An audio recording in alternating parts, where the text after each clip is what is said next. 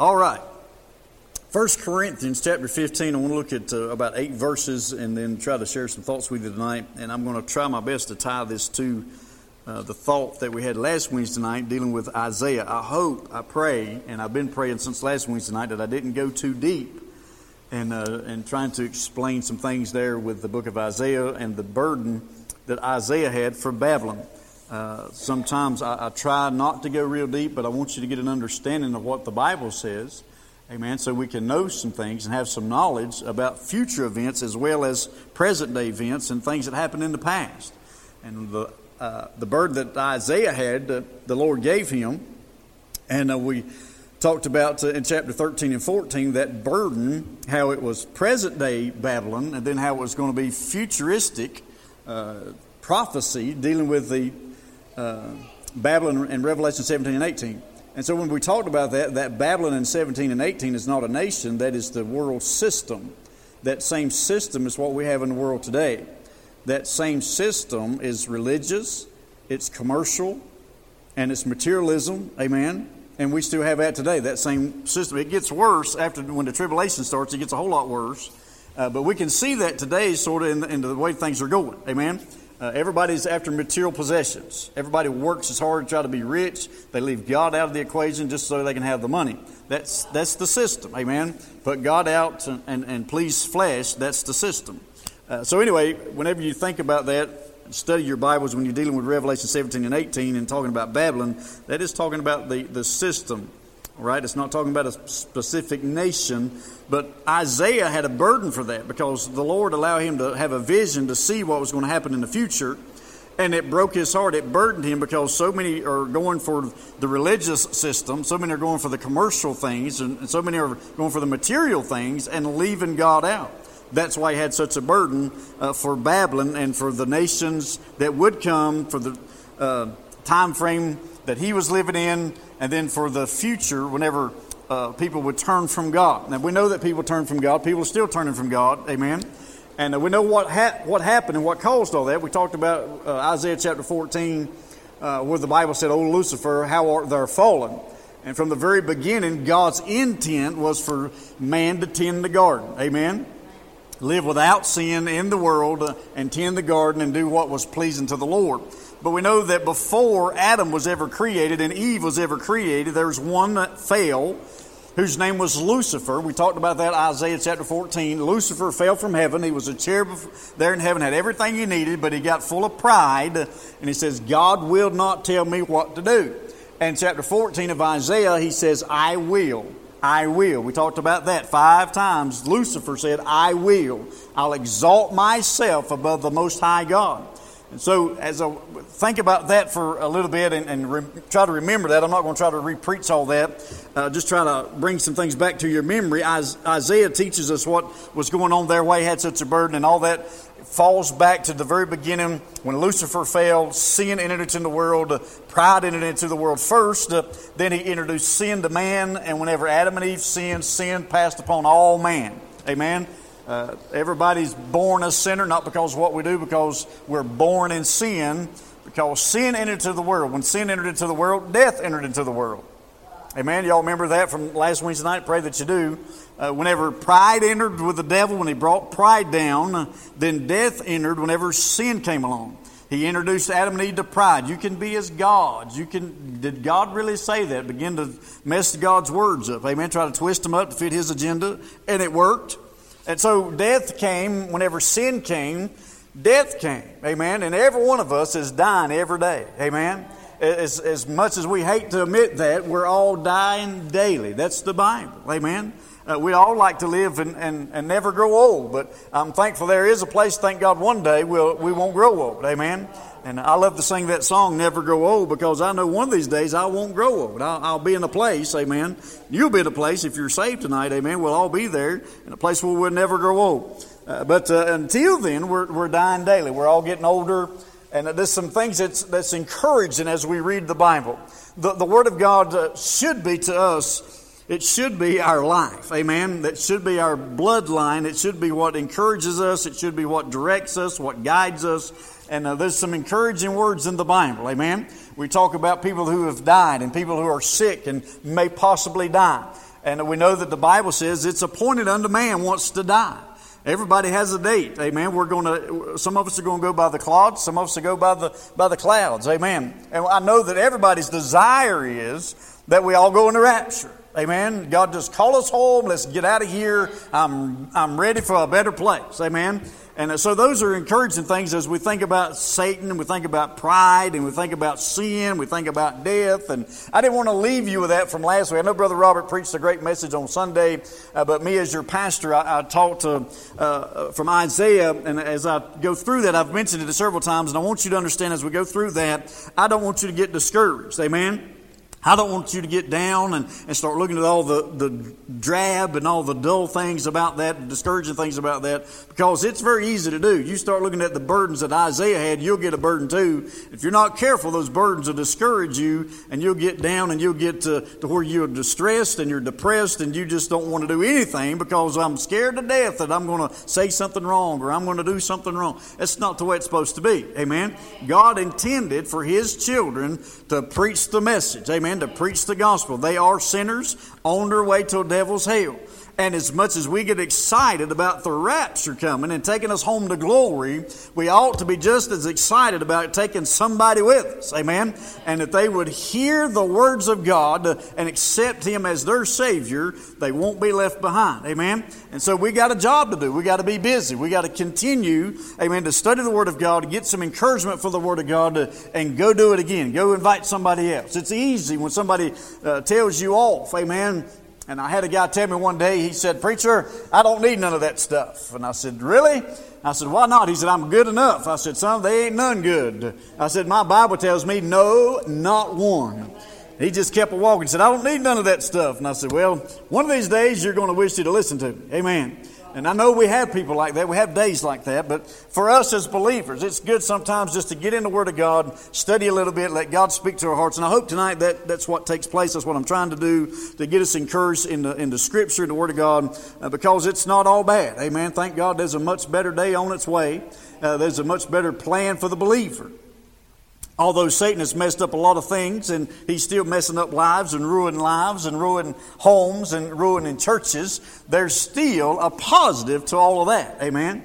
And we'll find that here tonight. Let's pray. Heavenly Father, we thank you, Lord, for the privilege you've given us to be in your house tonight. Thank you, Lord, for your love and for your grace, Lord, and for your mercy. Thank you, Lord, for the privilege, God, you've given us to study the precious Word of God. I pray, Lord, tonight for those that are not here. Lord, some are sick. Brother W R in the hospital. Lord, would you touch him? If it be thy will, raise him up. Father, we do pray if it's thy will. Lord, I pray that you be with Miss Carolyn at home, encourage her heart and strengthen her. Father, help her to build her strength back up. And for Miss Wilma that's home, Father, with her uh, surgery on her eye, Brother Larry and his surgery and things that they've had done. And then for Brother Thurman and Miss Willie Mae being here tonight, thank you, Father, for them and the things that they've had to go through, the surgery that Brother Thurman went through. Thank you, Lord, for touching them and helping them, Lord, to heal. I do pray, Lord, for others that are sick. My grandbaby, Lord, tonight not feeling well, sick on her stomach. Pray that you be with her. And, Lord, others, I pray that you just be with them. Father, we know there's many requests, and I pray, God, you are the great physician. Lord, you do only that that you can do. Father, we do pray. Thank you for what you've done, what you're going to do. Have your will away now in the service. All that's said and done. Well, thank you, Father, and praise you for it. In Jesus' loving name we ask these things. Amen and amen. Uh, Ma- uh, First Corinthians chapter number fifteen. I want to begin looking in verse number fifty. First Corinthians fifteen, verse fifty, the Bible says, "Now this I say, brethren," notice he's talking to the brethren, "to say," the born again, amen, "that flesh and blood cannot inherit the kingdom of God, neither doth corruption inherit incorruption. Behold, I show you a mystery. We shall not all sleep, but we shall all be changed. In a moment," verse fifty-two, "in the twinkling of an eye, at the last trump, for the trumpet shall sound, and the dead shall be raised incorruptible, and we shall be changed." Many times we read over that verse of Scripture, but I'm going to try to break it down for us tonight and hope it'll be a blessing and a help to you. The latter part of verse fifty-two says, "After the dead is raised incorruptible," now they was buried corruptible, amen? But they're going to be raised incorruptible. And then the Bible says, "And we shall be changed. For this corruptible must put on incorruption, and this mortal must put on immortality. So when this corruptible shall have put on incorruption, and this mortal shall have put on immortality, then shall be brought to pass the saying that is written, death is swallowed up in victory. Now, if you want to jot this down, you can. Isaiah twenty-five, verse number eight. Isaiah says that. That, that, that he says, it has been written, it shall come to pass the saying that is written. And Isaiah wrote that. Death is swallowed up in victory. Isaiah twenty-five, verse eight. O death, where is thy sting? O grave, where is thy victory? The sting of death is sin, and the strength of the law, or strength of sin, is the law. But, hallelujah. You ought to write hallelujah out there where it says but. Amen. The sting of death is sin, and the strength of sin is the law. But thanks be to God, which giveth us the victory through our Lord Jesus Christ. You know what that means? That means we're not losers. Whoop, goes right there. Amen. We're not losers tonight. We're victors. It gives us the victory through our Lord Jesus Christ. Verse fifty-eight, the Bible says, therefore, my beloved brethren, be ye steadfast, unmovable, always abounding in the work of the Lord, for as much as you know that your labor is not in vain in the Lord. That's verse fifty through verse fifty-eight. Now I want to try to help us tonight and understand some things about this passage of Scripture. I said in the very beginning there that the devil said, I will, I will. Five times he said, I will. I want to show you what God said uh, in First Corinthians. You're about to shout. I can tell already you're getting warmed up for it. Whenever I tell you and show you this, you're going to shout, I promise you. Amen. The devil has some power, but he don't have all power. Amen. He he tries to, to corrupt. He tries to destroy. But thank God, God put it in his word, things that will encourage. So we look at this uh, passage of Scripture. And Paul, of course, again in verse fifty, is writing to the brethren. He's writing to those that are saved. Uh, and he tells us that flesh and blood cannot, it cannot uh, inherit the kingdom of God. Neither doth corruption inherit incorruption. And he begins to, to, to help us to understand that must be, before you and, I, you and I can get to heaven, there must be a change. Amen. Flesh and blood is not going to enter into the gates of the kingdom and gates of heaven. Amen. There must be a change that takes place. And it begins to describe some of that. But before we get into that, notice with me, if you would, in verse fifty-two, I mean fifty-one, he says, behold, that means listen close. Uh, Jesus said, verily, verily, many times. That means listen, listen. Paul says, as he's writing to the church at Corinth, he says, behold, which means listen close. I show you a mystery. Now, mystery, that word mystery, is a revelation that was not given in previous times. All right? It's a mystery. I want you to understand me tonight, as Isaiah was writing, as a lot of the prophets of old was writing, the church age was a mystery. They didn't understand all of that. They knew what God had told them to pin down. They knew that God gave them visions. Some of the visions that they wrote, they didn't even understand what they was writing. But they were inspired of the Holy Ghost, and God inspired them to write those things down, and they penned those words, amen, being led of the Holy Ghost to God. That's why our Bible is so precious, amen. Some of the things that were said, they didn't understand. So the, the, the church age, what we're living in now being the church age dispensation, there's been a time out from Israel, God dealing with Israel, and he provoked them to jealousy by opening the doors to the Gentiles. That's where we come in. Amen? Since Jesus Christ died upon the cross, came to this earth, died for our sins, that opened the door when Jesus said, I will build my church. So the church age started when Jesus was here on this earth and started to build his church.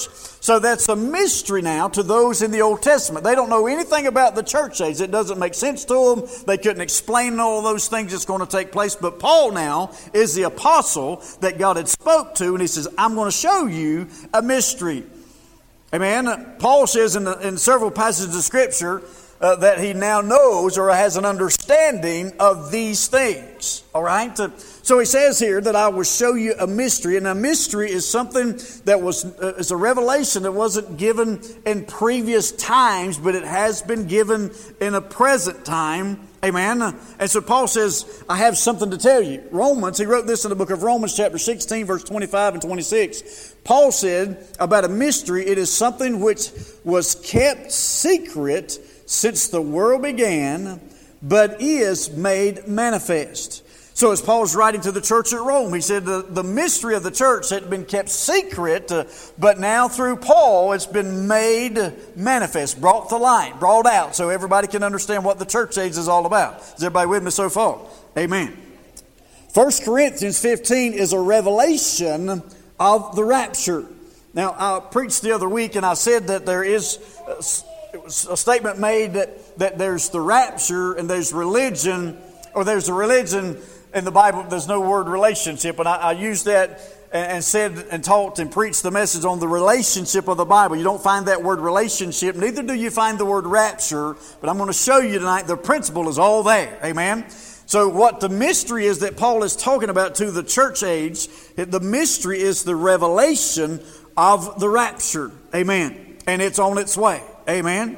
Uh, and particularly the instant glorification of the living saints. The Bible said there that we shall be changed. The dead in Christ will rise first, and we which are alive and remain. First Thessalonians chapter number four talks about we which are alive and remain shall meet them in the air.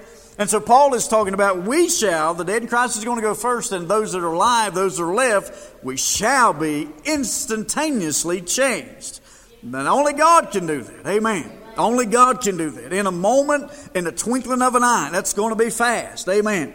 But so as we look at this, the, we see that the, the revelation, the mystery is, that's given to Paul, that's given to the church, is the, the revelation of the rapture of the church, and in particularly, the instant glorification of the living saints at the rapture. No corruption can enter heaven. Flesh and blood cannot enter heaven. There must be a change. That change is going to be immediate. Amen. Immediate. I know that we see pictures of people flying through the air and cars all over the, the roadway. Y'all seen that picture of the rapture? I don't know that it's going to be like that. There may be some cars all over the highway, but I don't know we're going to see people flying through the air. We're going to meet the Lord in the air. And the Bible says, in a moment, in the twinkling of an eye. That's going to be fast. Amen? I don't know. That's just man-made's idea, but, you know, it's okay to use those things to try to help people understand the rapture's coming, but I don't believe it's going to be that way. I think it's going to be so fast, they're going to wonder where did everybody go. Amen? And then the fact there's no blood left behind. Whoop. Amen.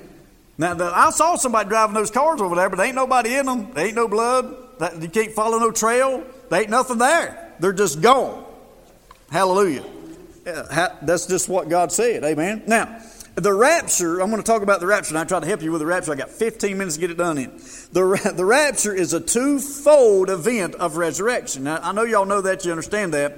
It is, it's twofold because the dead will be resurrected. Amen. The dead in Christ are going to go first, so there's one. Then there's the transformation of the living.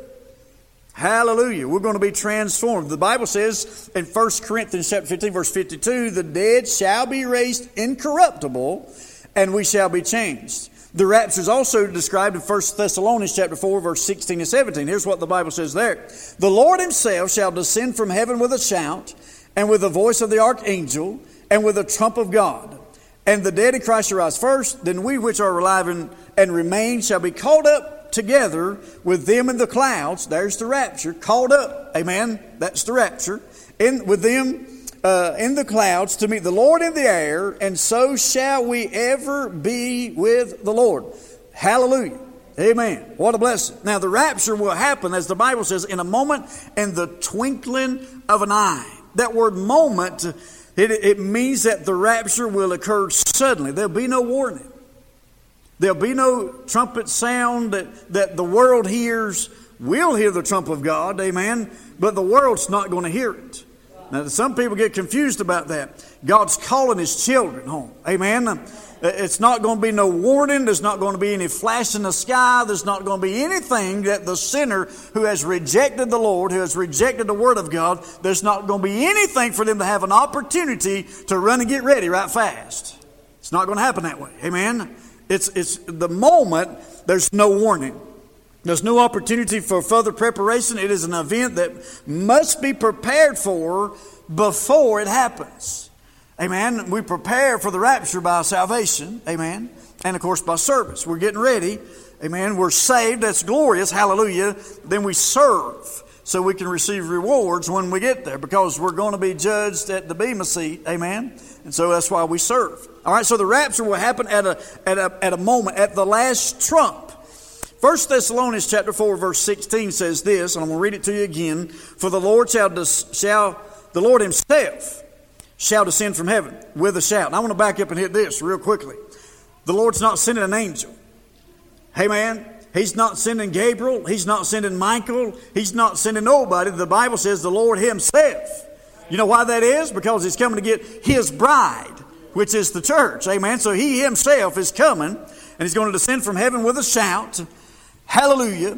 With the voice of the archangel and with the trump of God, and the dead in Christ shall rise first. Now, the trumpet that will sound at the rapture of the church age saints is not the same trumpet that is read about and taught about in the book of Revelation. Those trumpets in Revelation is dealing with judgment. God in the rapture is not judging the bride. Amen? Is everybody with me? I hope everybody already knows that and understands that. It's pretty elementary, I believe, but some people might not understand that. But the trumpet, whenever the rapture takes place, God is not dealing with the world in judgment and not going to sound a trumpet and judge the world. That trump of God is for the church. That's for the brethren. Amen? And we'll hear that. All right? It's not the trumpets for judgments on the world. It's not the trumpets in reference to Israel. The church is not a part of those programs. The church is in a group all by itself. Amen. The church's last trump is when she, the bride, shall finally be assembled together with the groom. Hallelujah. Amen. There is no basis for post-tribulationists comparing this trumpet with the seventh trumpet of Revelation chapter eleven, verse fifteen through nineteen. Throw that in there for all who's listening by all social media. There's no basis in the Bible for post-tribulation. We don't believe in that. Amen. The trumpets in Revelation pertain to judgments during the tribulation period. First Corinthians chapter fifteen, verse fifty-two, is that trump is related to the church age. Amen. All right? Only the church, I believe, will be the ones to hear that trumpet. The world's not going to hear it. Only the church is going to hear it. It's going to be a shout from the Lord himself, and the trumpet's going to sound, and we're out of here. Amen. We shall be changed. So what the Bible says, we shall be changed, for this corruptible shall put on incorruption, and this mortal must put on immortality.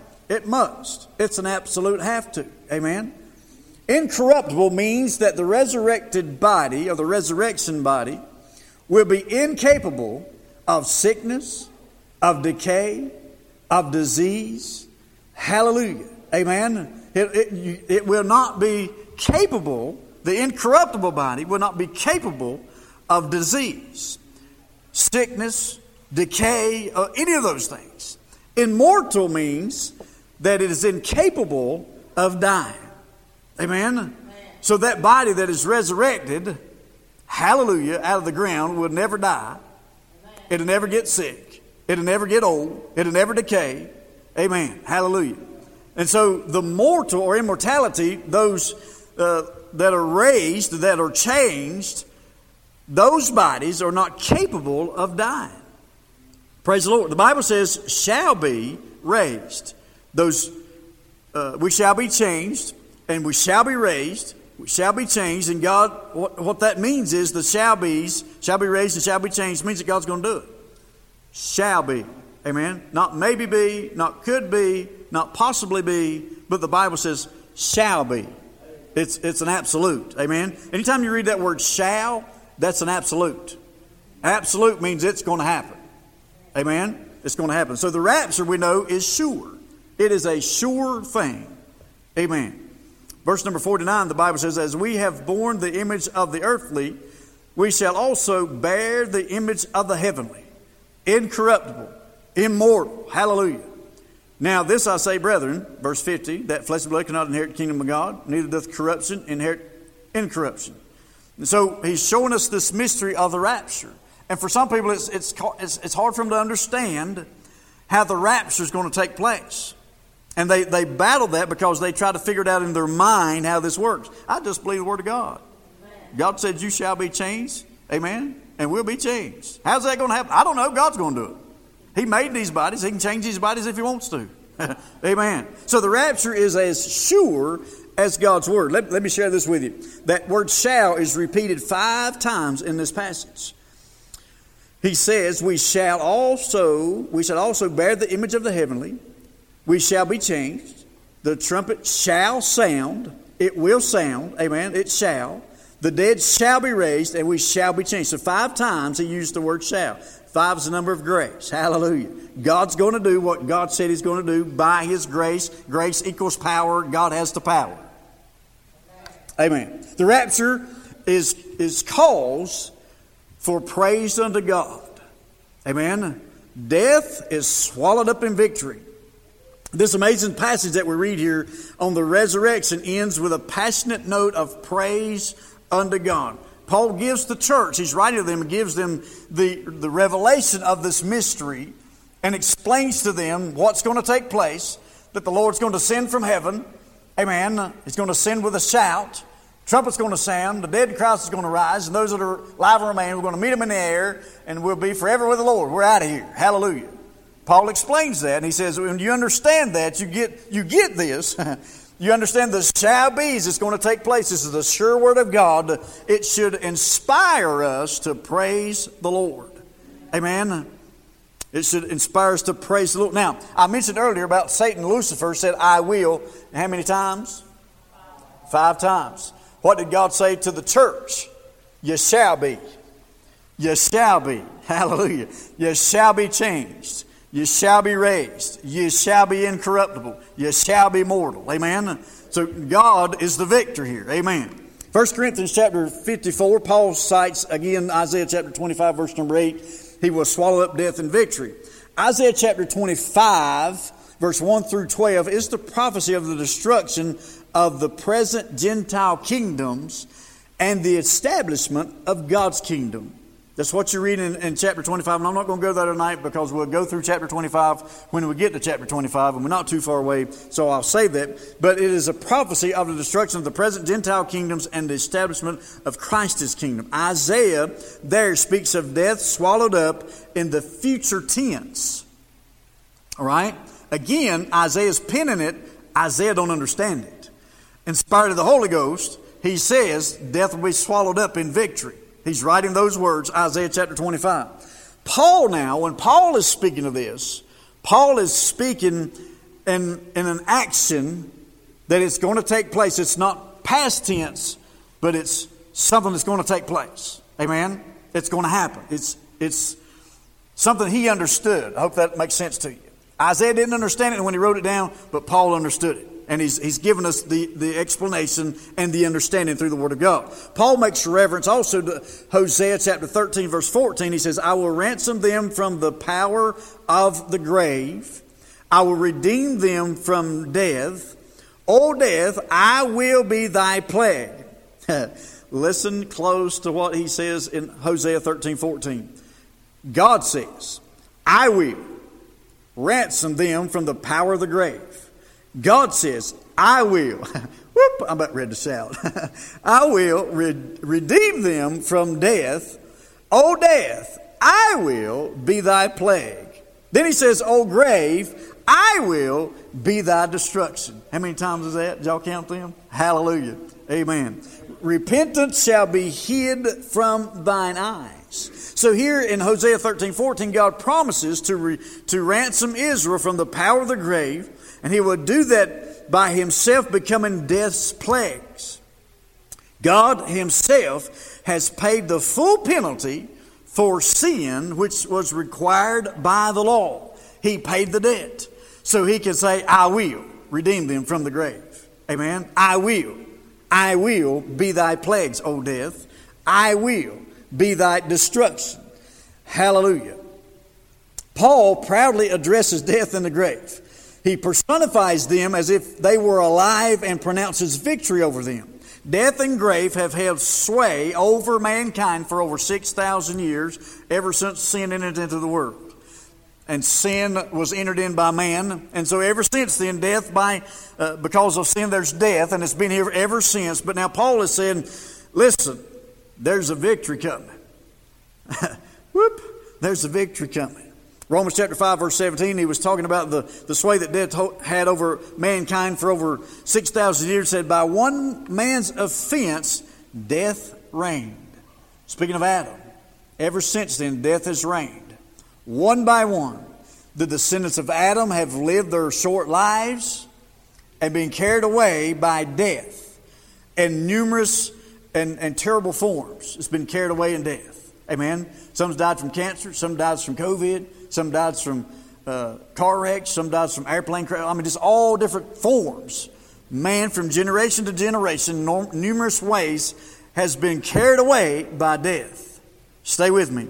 We live our lives with the certainty that death is coming. Amen? Death is waiting in the wings. I don't know when it's going to happen. You don't know when it's going to happen. But we know, we know that death is coming. Amen? We're leaving this world.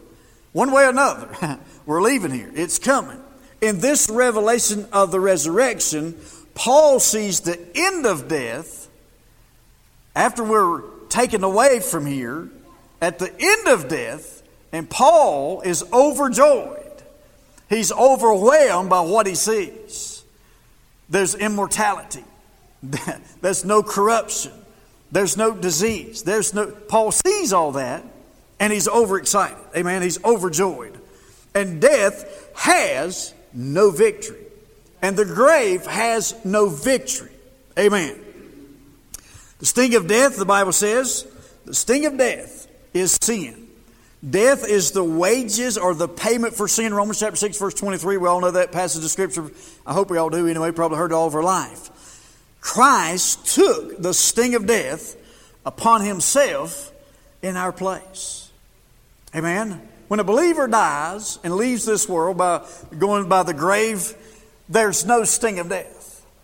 I've heard many accounts, I've heard many stories of lost individuals who die a terrible death and literally scream at the last moment of their life. I know some that screamed, I need something to drink.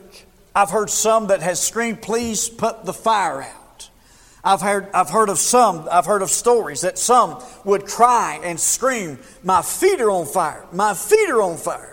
And I've heard those stories. You know what that is? That's the sting of death. For the unbeliever, there's a sting. Amen. It's still there. But for the believer, hallelujah, God had sent Jesus Christ to die and take away our sins. But He didn't only just take away our sins. He took away the sting of death. Hallelujah. That's why I was laying on the hospital bed. Had no idea what was fixing to happen. But I wasn't scared because there was no sting to worry about. Amen. That ought to just excite the mess out of us. Amen. Not only am I saved, but whenever I die, it's not going to sting. Amen. It's been removed. Christ took that upon himself for me and for you. The Bible says the strength of sin, the strength of sin is the law. Romans chapter four, verse fifteen, the Bible says, where no law is, there is no, no transgression. Romans five thirteen says, sin is not imputed where there is no law. If there had never been a law, man would never have known there was sin. Amen? There had to be law so man could know there was sin. All right? Is everybody with me? Sin is not imputed where there is no law. First John three four, the Bible says, sin is the transgression of the law. So there had to be a law for us to know there was sin. The law of God brings guilt. Romans chapter three, verse nineteen. And it also brings curse. Galatians chapter three, verse ten. Christ, the Bible says, hath redeemed us. Whoop! I'm just going to shout myself. Y'all don't have to worry about it. Amen. Christ hath redeemed us from the curse of the law, being made a curse for us. Galatians chapter three, verse thirteen. There's no curse. Amen. There, there's no curse. There's no sting of death. And the strength of sin is the law, and Christ hath redeemed us from that curse of the law, being made the curse for us. Hallelujah. So that, uh, that ought also help us to give thanks unto God. Amen. Give thanks. Paul does that. Paul says, then thanks be unto God. It is God alone who has wrought salvation for fallen sinners. It's all of God. God is, it's all God. He did this. He planned it. He carried it out. Man has done nothing and man can do nothing. Amen. It's all by one hundred percent grace of God. Amen. Hallelujah. The victory, the Bible says, in this passage of Scripture, is through our Lord Jesus Christ. How do you get to heaven? Through the Lord Jesus Christ. How do you get the sting of death off of you whenever you die? Through the Lord Jesus Christ. Whoop. How do you get the curse of sin off of you? Amen. Through the Lord Jesus Christ. He nailed all that to the cross. Amen.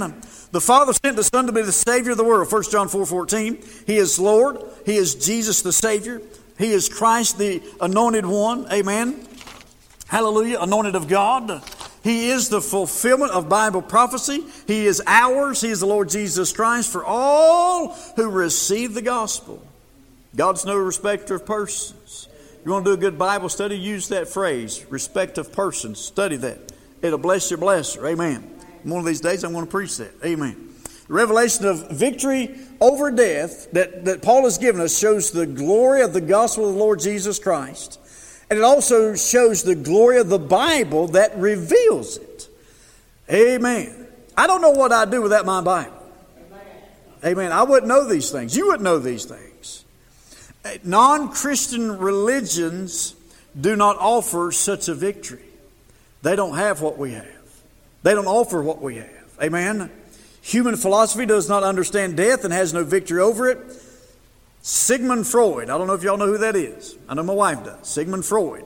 He wrote this down. He was the founder of psychiatry. Okay, he's a little cuckoo. But anyway. Yeah, he's a lot cuckoo. But anyway, here's what he said. He, he penned these words. All right. And finally, there is the painful riddle of death for which no remedy at all has yet been found, nor probably ever will be. You know what Sigmund Freud's problem was? He never read the Bible. He never read the Word of God. God said, "You shall be." Amen. There's no, there's no sting. There's no, and all that. Amen. There's victory for those that are saved. So Sigmund Freud didn't read the Bible. He says there's, there's no remedy for that, or no, nor possibly ever will be. Pagan religions do not offer victory over death. They offer only an uncertain or vague hope through works and rituals. Rub these beads. Say this after me. Repeat this. Recite this. Amen. It's all they offer. Only through the Bible can we understand the cause of death and where man goes after death and how to have certain victory over death. And all of that is through faith in the Lord Jesus Christ. Amen. Boy, I, I sure, you're not supposed to say wish, but I wish. I would, the Bible uses that, kind of means the same thing. I would that every sinner could understand this. Not only is it is it you're being freed from the bondage of sin, but you're also being freed from the sting of death, from the curse of the law, and you will live forever with the Lord. What a victory. Amen. What a victory. Nothing in this world can offer that. The, rev- the rapture explains how that flesh and blood will inherit the kingdom of God and how that corruption will inherit incorruption. The Corinthians thought they were already, listen now, they thought they was already in the kingdom. Right? They thought they was already in the kingdom. Let me, let me back up and read this for you. First Corinthians chapter four. And I'm, I'm going to hurry. I promise. I am going to hurry. I say that all the time and I really try to hurry. First Corinthians chapter four, verse uh, number five. The Bible says, "Therefore, judge nothing before the time until the Lord come, who both will bring to light the hidden things of darkness and will make manifest the counsels of the hearts. And then shall every man have praise of God. And these things, brethren, I have in a, a figure transferred uh, to myself and to Apollos for your sakes, that ye might learn in us not to think of men above that which is written, that no one of you be puffed up for one against another. For who maketh thee to differ from another? And what hast thou that thou didst not receive? Now if thou didst receive it, why dost thou glory as if thou hadst not received it?" Verse eight, "Now ye are full, now ye are rich, ye have reigned as kings without us, and I would to God ye did reign, that we also might reign with you." So what Paul is saying in that passage of Scriptures to the Corinthians, that you're not living in the kingdom of God right now. You're not there yet. You're still alive. You're still in your human flesh. Your sorry, rotten flesh, amen, cannot inherit the kingdom of God. So he's trying to explain it because of the underlying uh, problem causing the denial of the resurrection. It was a view of their present earthly body as already fit to enter the kingdom. That's what they thought. Paul expressed his thought in two ways. Flesh and blood cannot inherit the kingdom of God. Did, did any of you think of this? Did you think that, that you could enter the kingdom of God? Yes, they thought they could. Amen. They thought they could. That's why he had to, to deal with that. uh, chapter four, verse five and eight indicates that. Their problem with the resurrection seems to indicate an already in the kingdom attitude.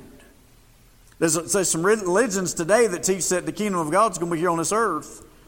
Amen. And there's no hell. And this is going to be heaven. And that's the Jehovah's Witnesses, by the way. They think they're going to live here. I've got news for them. They need to read the Bible. Amen. This earth, this world is going to be destroyed. Amen. I'm going to get into all that. But here we see that the Corinthians thought they was already living in the kingdom. So the rapture is a source of great encouragement and motivation to godly Christians in our service for the Lord. The latter part of that, chapter fifteen, therefore, my beloved brethren. Remember the word therefore. What's it there for? Because what Paul just revealed to us in the mystery of the rapture. He gave us that revelation that God had given him and explained it to us. This is what's going to happen. This is how it's going to take place. There's no sting. There's no curse. God's going to do this. It shall happen. God said, I will. Amen. So that encourages us. And Paul says, because of all of this, therefore, my beloved brethren, be ye steadfast, unmovable, always abounding in the work of the Lord, for as much as you know that your labor is not in vain in the Lord. Why do you come to church on a stormy Wednesday night? My brethren, your labor is not in vain in the Lord. Amen? As long as it's in the Lord, your labor is not in vain. Amen. And when it comes to service for the Lord, the rapture is a very important doctrine. Amen. Bible prophecy is not given to just enlighten the intellect or to satisfy our interest in the future. It is given to sanctify.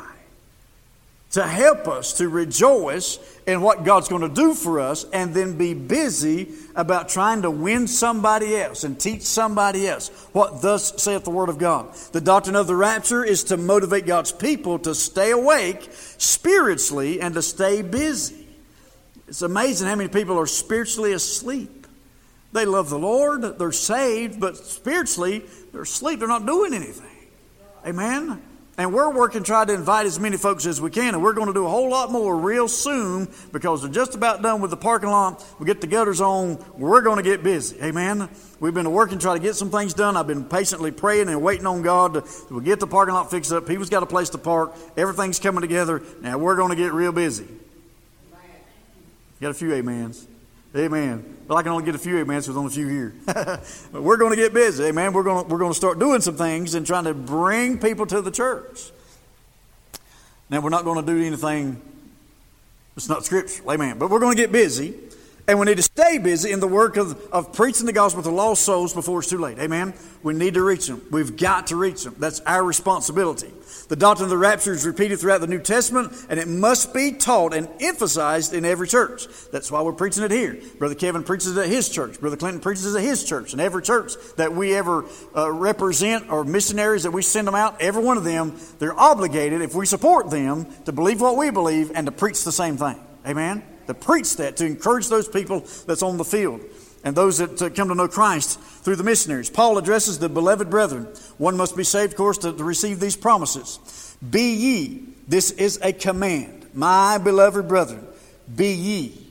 That's, that's individual, and that is a command. That's for every believer. It is a command to be doing something, and, and it is, it is a continuous, repeated action. It doesn't say do it one time and quit. Be ye steadfast, unmovable, always abounding in the work of the Lord. Those things we must do. Steadfast, unmovable. Steadfast is translated settle. Colossians chapter one, verse twenty-three. Same word means same thing. The believer is to remain perfectly settled in their faith in Christ, like sitting down in a chair, refusing to move. Amen. Just settled. Y'all settled. Amen. Everybody settled in their seat. That's what steadfast means. I'm settled. I'm settled in my faith. I know what I believe. Amen. I know what God's taught me in my in the Word of God, in my Bible. I know that. I'm settled in that. That's the steadfast. A believer has to be steadfast in God's Word and God's truth and God's will and God's promises. We have to be steadfast in those things. I believe God said it, amen, and meant what He said. I'm settled. Steadfast describes the believer's commitment to Christ and His will. We must be committed. And we must be settled. Amen. I'm committed to preach the gospel until God calls me home. Amen. Or I lose all my strength and ain't able to do it. I'm committed. Amen. You know I'm committed. I had a heart attack. Three weeks later, I'm back in the pulpit. I'm committed. Amen. God give me strength. I'm going to keep preaching the gospel. If there ain't nobody here but me, I'm going to preach the gospel. Amen. Amen. God's, God's give me that, that uh, uh, calling upon my life, and I have to be committed to it. Why would I not be after what He's told me and showed me that He's done for me? Amen. Christ was committed. He was settled. He was steadfast. I must do the will of my Father. And he did that. So we, we need to do the same thing. All right? So this is encouragement to the believer. I got to hurry. Unmovable describes the believer's determined resistance to every force that would move them out of God's will. Resistance to anything and everything that would move us out of God's will. Amen? Somebody comes over to visit on a Sunday morning. Get there before time to leave, go to church. The devil is trying to force you to move away from his will to miss the house of God. Somebody comes over on Sunday evening. Amen. You come to my house on Sunday evening. You can come to my house on Sunday evening, but at five o'clock you're out because I'm out. Amen. You can go with me or you can sit there in the yard till I get back, but I'm going to the house of God. Amen. That's just the way it is. But listen, now the, the, the world and the devil and our flesh finds reasons to be movable. There's many people not here tonight. Some of them are sick, I understand that, but some's been moved. Some's been moved by the weather. Amen? On Sunday, amen, there'll be some moved by something else. That's just the way it is. But God tells the believer in our commitment, we're to be determined to the resistance of everything that takes us away from the will of God. All right, moving on. Uh, the seditions of the world, the attacks of the devil, the lies of false teachers, persecution, suffering, discouragement, fear, all those things. I don't have time to preach all that. The words steadfast, unmovable mean nearly the same thing and are repeated by way of importance. So he uses those words which mean the same thing. He used them twice. Every time the Lord wanted to get your attention, he said it verily, verily, listen, listen. Amen. So it's repeated here again two different times because it's important. Great many saints have been steadfast and unmovable. There's Noah, Abraham, Moses, Joshua, a whole bunch of people through the Bible, Peter, James, Paul, Timothy. A lot of people have been, been steadfast, amen? And you know as you read the Bible what they went through, some of the uh, the hurdles that they had to go through and jump over, and the trials and tribulations, all those things, David, and some of the things he had to go through, and Elijah, the things they went through, but yet they were steadfast in their faith. They put their faith in God and were never moved away from that. That's what Paul says that we ought to be, steadfast and unmovable. On the other hand, there were many of the scriptures that were not steadfast. I give an example. There's Lot, who was not steadfast. Amen. He looked at the well-watered plains of Jordan instead of praying and following the Lord. Amen. There's there's Demas. The Bible says, Second Timothy chapter four, verse ten, there's Demas who loved this present world. Paul said, he's no longer with me. Amen. He wasn't steadfast. He wasn't settled. Uh, there's many others. Esau was moved away from the will of God for a bowl of soup. Don't take much. It don't take much. Always abounding in the work of the Lord. The Christian life is not just standing in faith and not being moved. It is being busy in the work of the Lord. It is a great work. Amen. It is a great work for God. In this present world, and every child of God has his part in it. Isn't it glorious when someone accepts Christ as their Savior and you had something to do with that? Amen.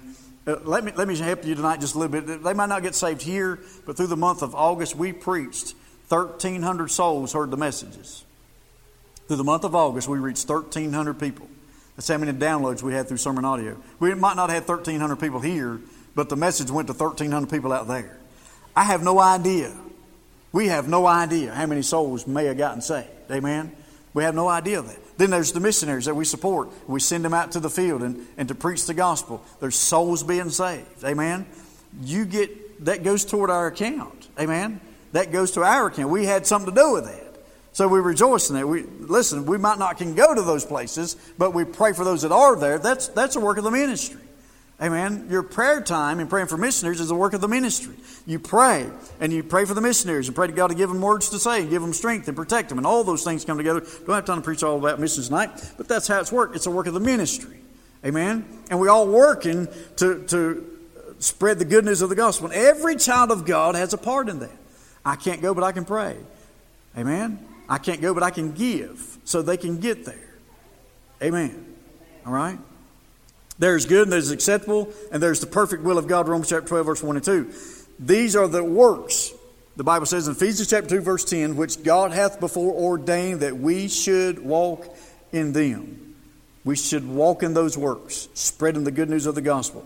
There's the praying work, the worship work, the church work, the soul winning work, the homemaking work, the fathering work, the mothering work, raising their children right, parenting work, the works of holiness, the works of separation, the works of compassion, the works of edifying the brethren, lifting each other up, many other works that it's not spelled out in New Testament Scripture that you can probably think of yourself, but there's much we can do.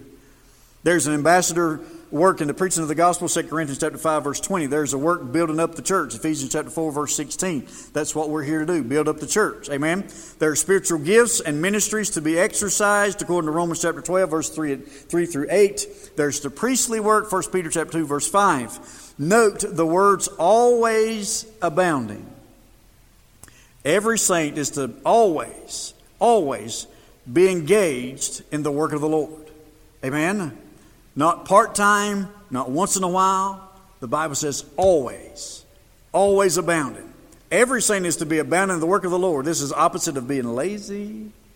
Y'all say amen right there. Amen? It's opposite of being lazy. God didn't say be a lazy Christian. Go when you feel like it. Ain't what God said. God said always abounding, not forsaken, dissembling. Amen? I talked to the gentleman the other night. I talked for two hours on the phone, and he says, why do you got to go to church? Why, why is everybody all about going to church? I said, because the Bible tells me so. Amen? Not forsaken. There's there's true discipleship. Christ did not take the sting of death, purchase salvation so that the redeemed could continue to live their lives for themselves. He didn't do that for, for that reason. Amen? Timothy chapter two, verse fourteen. I'm almost done. Hang in there. Who gave himself for us that he might redeem us from all iniquity and purify unto himself a peculiar people, zealous of good works. Amen? We do what we do because he did what he did. Amen. For as much as you know that your labor is not in vain in the Lord. It's a great encouragement, and it's encouraged multitudes of the saints that have walked through this sin-cursed world, that God's work is the only work in this world that is a guaranteed success. Ain't that a blessing? Only work in this world that is a guaranteed success. And you know what else? He wrote that guarantee down. Amen. Now, J T just happened to step out, but he had his truck worked on and is now having some more problems with it. You know what we found out? Ain't no guarantee. Sorry, buzzards. We're going to have a word or two before it's all over with because I want to make some phone calls. But listen, you found there's no guarantee. They don't want to stand behind it. There's not a work in this world that's guaranteed except the Lord's work. Amen. It is guaranteed and it is signed by the the uh, author, amen, the beginner of our faith. Labor in Christ is not in vain because it is blessed of God in this present life, and is and there's an eternal reward. It is uh, sanctified in Christ and therefore acceptable to God. No matter what happens, how things look, just keep believing God's word, just keep serving him, remain steadfast, and do not be moved. Songwriter wrote the song, I shall not be, I shall not be moved. I shall not be, I shall not be moved, just like a tree that's planted by the waters. I shall not be moved. Amen. That ought to be our song. It ought to have a song in your heart. That ought to be our song. Amen. Shall not be moved. You can't persuade me. You're not going to persuade me. Somebody made the comment to me today. Now, it kind of run up one side and down the other. And I tried to be holy and righteous and not tell them what I thought about them. They made the comment and said, your church will never do for you what your company can do for you.